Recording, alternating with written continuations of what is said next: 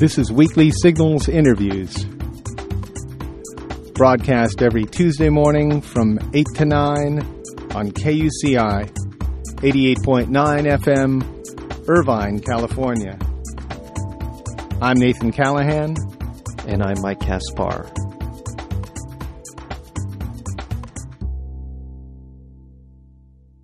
In the wake of the Abu Ghraib scandal, and with the ongoing reports of detainee mistreatment at Guantanamo Bay and other detention centers, Americans are becoming increasingly appalled over the Bush administration's use of torture in the name of post September 11th national security. Now, in her new book, Truth, Torture, and the American Way, Jennifer Harbury, known internationally for her 1992 investigation into the American backed torture of her Guatemalan husband, offers a detailed analysis of the moral and legal issues surrounding torture and calls for Americans to carefully weigh torture's cost in terms of national security. Harbury is a Harvard educated lawyer and the author of two other books, Searching for El and Bridge of Courage.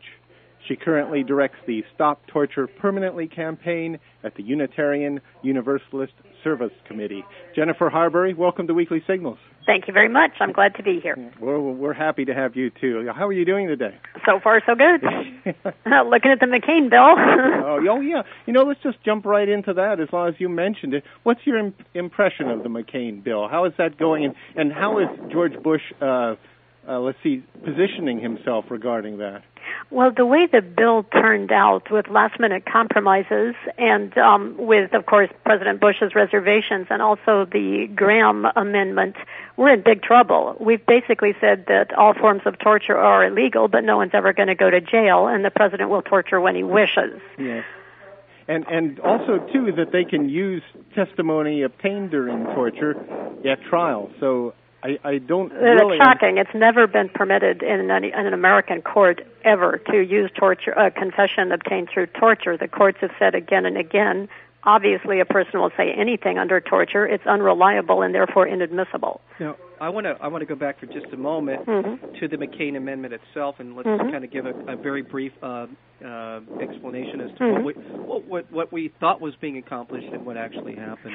Well, let me start at the beginning, which is okay. that um, there is already and has been since 1996 a felony statute, which is 18 U.S. Code 2340, which basically uses the definition given in the Convention Against Torture of what mental and physical torture are and makes them a felony, punishable for up to 20 years for someone who orders it, conspires in it, or carries it out abroad outside of this country if we um, find out what waterboarding really is instead of listening to Porter Goss's sanitized language, it's not a pool dunking where you hold a person's head underwater till they quote think they're going to drown. A number of my friends in Latin America have been waterboarded, some of them in the presence of U.S. agents. They, they, it consists of holding the person's head underwater until they go into convulsions and pass out and do drown and are then given CPR to wake them back up clearly that's torture under the original torture statute, which makes it a felony. And in fact, almost everything we've done to the detainees already is a felony. Now, what the Bush administration tried to do is sidestep that statute by simply declaring that waterboarding and the other practices were not torture, but quote unquote merely um, cruel and degrading, which is a secondary category in all of our treaties it would have been up to the courts to decide that, and I think they would have found absolutely that those practices are torture and not cruel and degrading. But McCain's amendment bars and prohibits also cruel and degrading punishment, which is good. That secondary loophole has now been closed, even though I don't think it would have worked in court in the first place. What's bad about the McCain bill is it creates new defenses for the torturers. They can, for example, say they were just following orders. So we'll go all the way to the top to Rumsfeld and Cheney and others who gave the orders, and they're allowed to say, well, I was relying on advice of counsel. Who would that be? Well, of course, people like Alberto Gonzales uh-huh. and John Yoo, who said, go ahead and do it, basically. Those attorneys, in turn, are going to say they were just giving, given their, their legal opinions. So uh, people like uh, John uh, Alberto Gonzales, moreover, are not going to indict anybody for these crimes, obviously. Right. Meanwhile, the civil branch has been blocked by the Graham Amendment, which means the detainees can no longer go to court directly to complain about torture. I think that much of this is going to be struck down when it gets to court. I mean, Congress can say this is the new law, but it's up to the courts to decide whether it's constitutional or legal or not. And I think we're going to find out that it's not. What's shocking is that we've basically thrown overboard all of the most basic international human rights uh, standards that there are. No. Which makes us not the leader of the moral world, but the the underdog of the moral world, I must say. Uh, to go back yeah. just a minute, and get back to the when the president I heard that when the president signed this into law, he wrote a presidential amendment to it that said I can do what I want no matter what this law says. He wrote a he ex, he had originally of course together with Cheney threatened to veto McCain's bill with all the defenses written into the McCain's bill, it's not worth the paper that it's written on, if I may be so blunt. But even then, um, the president issued a reservation when he accepted it. He didn't veto it. He accepted it with a reservation that he would do whatever his constitutional powers as chief of the armed forces permitted.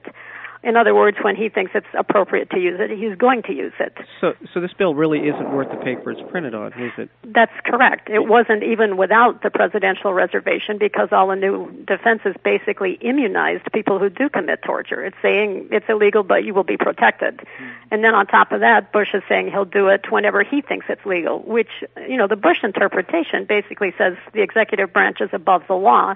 It's a complete destruction of our checks and balances system, and worse yet, you know, it takes us back to the days of Henry VIII, basically, in Great Britain.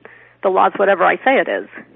How do you imagine that John McCain, someone who has been tortured, would would sign off on something like that? What's your take on that? I, well, McCain's a strange man. I can't really pin him down. Um, certainly, he's he is vehemently against torture originally uh, he had accepted uh, a special exception for the president to allow these practices in extraordinary circumstances, and the human rights community convinced him not to put that in. Um, but obviously, at the very last minute, um, he probably assumed that these special defenses would give people a more fair trial. I don't think he properly understood um, the impact that was really going to have because he ended up legalizing exactly what he was trying to illegalize. And in the process, really provided a, a, defense for all the people who do torture. Well, again, you know, we'll see what happens when we get to court. You can pass it in Congress, but at least Congress and the and the courts still have some semblance of a balance of power between them. Right, and it is important. You pointed it out, but I want to reiterate that uh, the man who wrote the infamous torture memo is now our attorney general, who and he be, decides to who to indict and who not to indict. Right. So, so the chances of something happening in that regard are, are pretty slim. Um, well, I just want to get to Alberto Gonzales here. Uh, what what do you think it is that he's they're using to justify torture? I know that's a you know more of a moral question and trying to yeah. look into his soul, but but how is it that we've come to the point where our uh, U.S. Attorney General is essentially ignoring the Geneva Convention and uh, making his own laws up as far as torture goes. Well, of course, he said that in his memo that the Geneva Conventions were quaint and obsolete, quote unquote. That's very shocking. Mr. Gonzales has never been in combat, and I note that the Geneva Conventions were people who had were written by people who survived the horrors of World War II, the death camps, the Bataan Death March um, the Gestapo headquarters, et cetera, et cetera. Those were written by people who knew the realities of war. Um, he's also redefined torture. It's very clearly set forth in the Convention Against Torture and also in our own felony statute that I mentioned earlier that was passed in 1996. What we're doing is clearly torture. In his memo, he sort of redefines it, the same with John Yoo's memo. Um, and of course, John Yoo and Alberto Gonzales do, do not legislate. They cannot change the law. He also followed or respects and agrees with President Bush's interpretation that he can do anything during a time of war without any checks and balances, which of course directly strikes at the heart of our Constitution. Now, would you define this as kind of a naive pragmatism or just plain evil? I would see it as clearly evil. Uh-huh. All right. Well, let's go way back to the yeah. beginning. Now, now, you came to this topic of U.S. government torture through the torture of your husband and his murder. Could you summarize to our listeners uh, what happened to your husband, the circumstances, and, and the U.S. involvement there, too? Sure. Um, well, Guatemala, of course, um, is an extraordinary socio-economic situation, uh, very similar to that of the old South Africa. 80% of the people are, are indigenous, Mayan Indians They have no votes for any practical purposes, no representation, 80% severe malnutrition at 5'3. I'm taller than the average man in rural Guatemala. Highest infant mortality rate in the hemisphere, second only to Haiti. Um, there's been a Mayan uprising every single generation since the arrival of the conquistadors, not surprisingly. My husband was a Mayan peasant. He grew up speaking Mam. He also grew up starving. He spent 17 years in the mountains um, fighting against um, the government forces that were, in fact, later found guilty of genocide against the Mayan people. Um, he was captured in 1992. He was severely tortured in a secret cell for two years. We know that he was injected with a toxic gas that caused one arm and leg to swell until they hemorrhaged. Mm-hmm. We know that he was very intelligent and tried so many times to escape that they put him in a full body cast, that he was tortured and drugged repeatedly by military physicians, and then either thrown out of a helicopter and dismembered. During the time period that he was being tortured, I carried out three different hunger strikes, two of them in Guatemala, one in front of the White House. And what we found out is that he was tortured and killed by people who were on CIA payroll as paid informants the CIA and the State Department knew where he was as of the week of his capture. They knew what was happening to him and continued funding. The same month that Alpirez, a colonel who was working for the CIA, was seen injecting my husband with a toxic gas, he was given $44,000 by the CIA. The agent literally drove it way out in the jungle to hand over to him under sort of urgent circumstances.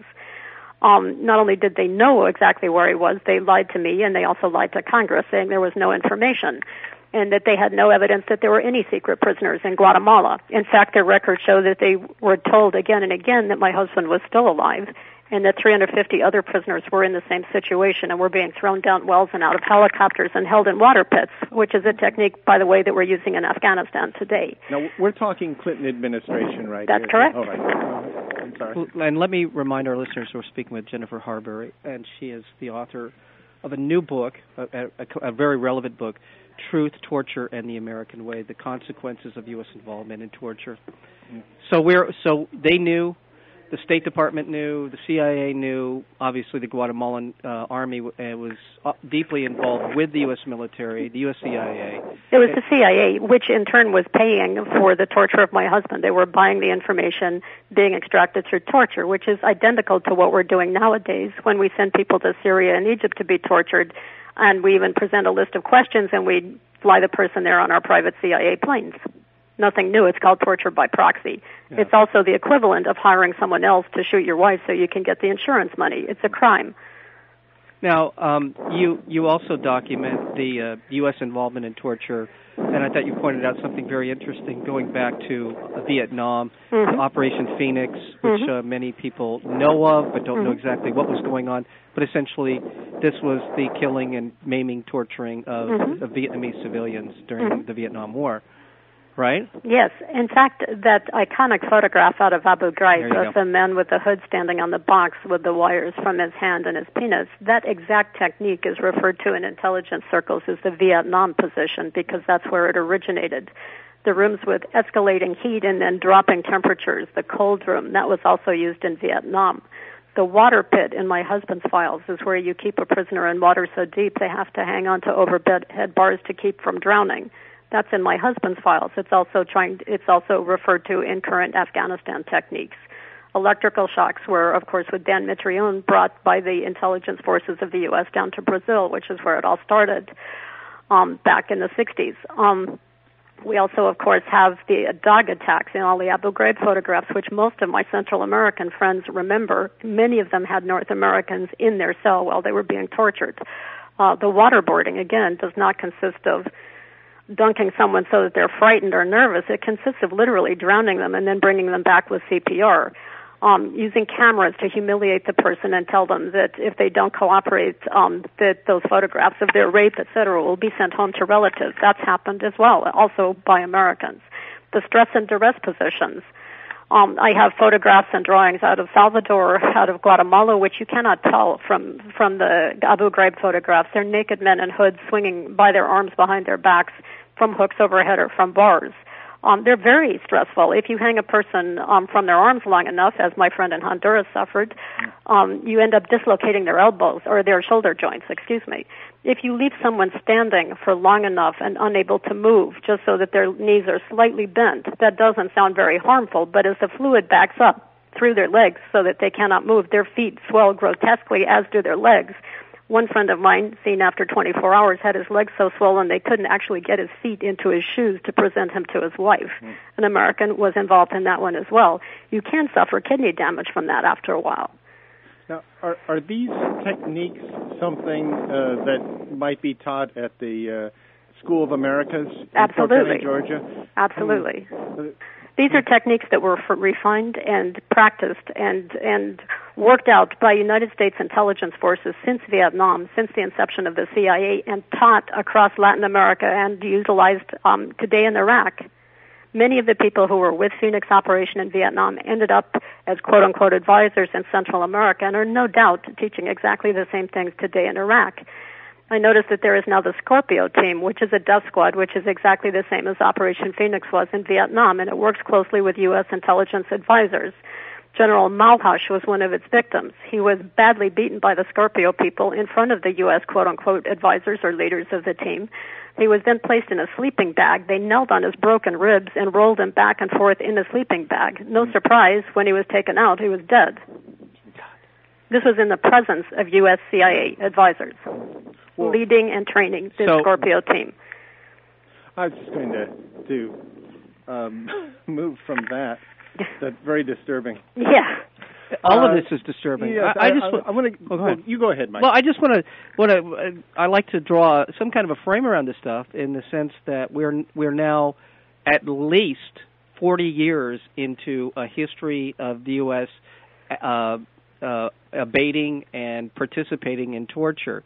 And yet, uh, to hear most of the mainstream media talk about it, this is this anomaly, this aberration. It happened with a few bad apples. That's always the uh, explanation. Well, the, that's what they said to me yeah. when my husband was murdered. Um, they said this was just a few bad apples in the CIA. They've been fired. It will never, never happen again. How could it be that an American would have to go onto deadly hunger strikes in order to prevent torture? I noticed that the number of hunger strikers in Guantanamo protesting torture has recently doubled, and people are dying there. No press. No press at all. I didn't know that actually, and I usually I'm pretty plugged in, and I did not know that. Okay. Uh, I think the the uh, the meat of the matter is whether torture is productive. There, there is that argument that says that you know you can uh, you can well that that you you can torture the truth out of somebody and save lives. I think that's that's what well, most Americans think about torture. Is this is what the Bush administration keeps telling us that yes. because they want us to permit torture. In fact, this is stupid, if I may be so blunt. All intelligence experts agree, and common sense should tell us that someone who is under torture will say anything to prevent more pain. For example, Mr. Aboud who ironically had been tortured at Abu Ghraib by Saddam Hussein, was then tortured by Americans again at Abu Ghraib. He admitted under torture that he was Osama bin Laden in disguise. We have a much more grim case recently in, in the case of Mr. al-Libi. The FBI first was examining him and interrogating him using traditional police methods, and they were getting somewhere. He was then turned over to the CIA, who was sexually abused him and humiliated him, then sent him to Egypt where he was tortured under torture, he said there were links between Al Qaeda and Iraq. We then went to war on that information. That that, that is, I was that, that's the one I was gonna I was mm-hmm. I was wondering about. There was an example, and in fact, you perversely can say that this information has been productive for the administration because it, ga- it gave them the underpinning. Gave them the excuse yeah, that they wanted. The excuse that they wanted but obviously it's a lie. This is uh, this is obviously. A, I want to remind our listeners once again we're speaking with Jennifer Harbury and her her new book, Truth, Torture, and the American Way. And what I'd like to mention too, you know, that what we keep hearing again and again is we have to allow torture under some circumstances because what about the ticking bomb scenario when there's a nuclear bomb about to go off under Grand Central Station and there's millions of lives at stake? Bush just re- mentioned that in explaining why he issued the reservation to McCain's bill. Number one, I note that we've tortured just about every prisoner in Iraq, Afghanistan, and Guantanamo with no ticking bomb in sight. Um, obviously, this is an excuse. Number two, suppose that situation did occur. uh, in the first place, if you torture the person, you're not going to get any reliable information. They'll say anything. You'll run around New York running after wild goose chases, and it'll be too late. The bomb will go off. Second possibility, the person really knows where the bomb is and is highly trained, um, highly trained enough to actually have the information. If that's true, if that person's willing to die in a nuclear blast, he's obviously willing to take a couple of hours of torture. Well, he gives false information Well, his friends move everything. That's basic compartmentalization. The CIA uses exactly the same training methods and exactly the same techniques. It's covert ops 101. So if you wait so long that the bomb is going to go off in a couple hours, you're already too late. It's not going to happen. So saying what if is exactly the same as saying what if one plus one is someday three. And I would just note that once you start legalizing torture under extraordinary circumstances, then there's no holding back. Is it enough to just torture the suspect? Could we torture his wife? What about his child? That might make him talk if we start pulling his child's fingernails out. Israel, which really faces attacks on a daily basis, actually tried this. You know, years ago the Landau Commission said, okay, we'll allow moderate force if there's an imminent attack, you know, one that's about to go off any minute. Yeah. Ten years later, there was no reduction in the actual attacks. In fact, attacks have skyrocketed with the harsh repressive methods that have been used. And Israeli civil rights people came to the court and proved that more than 80% of the Palestinian prisoners were in fact being tortured. The court upon that re- reversed its position and made it illegal under any circumstances and said, quote, it may be that a democracy has to fight with one hand behind its back, but at least that is the upper hand. And I'd like to just end this discussion on security by noting yeah. that if we spread rage and hatred and humiliation throughout the Muslim world against Americans, we've become much less safe. If we think waterboarding is really legal, then when our own troops are picked up, those soldiers could be waterboarded quite legally. After all, we've said it's legal. Yeah. What have we done? Well, well, before we go, I, there's one question I do want to ask. What, yeah. what can American citizens do to, to stop this uh, uh, practice of torture by the government? Um, I think it would be very important to get a commission going um, that would carry out criminal investigations of what has already incur- occurred. I think there's certainly impeachment murmurings afoot, but I think we should get very serious about that, not only because of the illegal actions on surveillance, but because of war crimes we've committed. We should make sure that we hold the equivalent of Nuremberg because of what has happened, because if we don't, number one, it will happen again. Number two, our allies in Europe are going to be forced under the Geneva Conventions themselves to put us on trial over there. Do you see uh, Donald Rumsfeld standing before a court someday? Before The Hague? Yeah. He's going to have to. Yeah. And if we don't clean house here, then our allies have to clean our house for us. And what does that say about our moral disintegration here that someone else would have to take care of this problem for us yeah. instead of ourselves. We refuse to sign the International Court uh, Treaty. Correct. We have a, a, a, bill or a law in place that uh, that that authorizes the U.S. military to use military operations to extract U.S. soldiers or civilians from any world court proceedings. So but we, there's always universal jurisdiction, which is what ate General Pinochet. Also, Italy already has indicted 22 of our CIA agents. It right. can be done. Right. We better do something about it on our own. Right, right. Is the uh, is there a, a, website or something that people can go to to find out more about this and find out what they can do? Well, the, please watch our, our office at our office TASSC, the Torture Abolition and Survivor Support Coalition. We're going to be working a great deal on this subject and have worked here for years, of course, on that. It's composed of and by uh, torture survivors. Mm-hmm. Um, please feel free to to follow our website. We'll be posting a lot of this. And you also be able to go to the weeklysignals.com and we'll we'll have we'll, links we'll post things up there too to to your site and uh, and to other places. Uh, Jennifer Harbury, uh, mm-hmm. author of Truth, Torture, and the American Way: A History and the History and Consequences of U.S. Involvement in Torture, an extremely timely book. Very, very well done. Thank you so much. Your personal story, which we barely touched on, is just so compelling. Uh, and uh, I'm very, very proud to have you on uh, Weekly Signals. Thank you for being well, here. Thank you very much. All right, take care. Bye bye.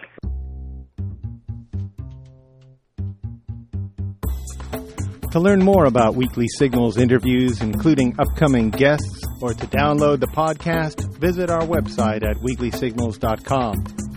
And be sure to visit nathancallahan.com for daily readings and feature articles. Until next week, I'm Nathan Callahan. And I'm Mike Caspar. And this is Weekly Signals.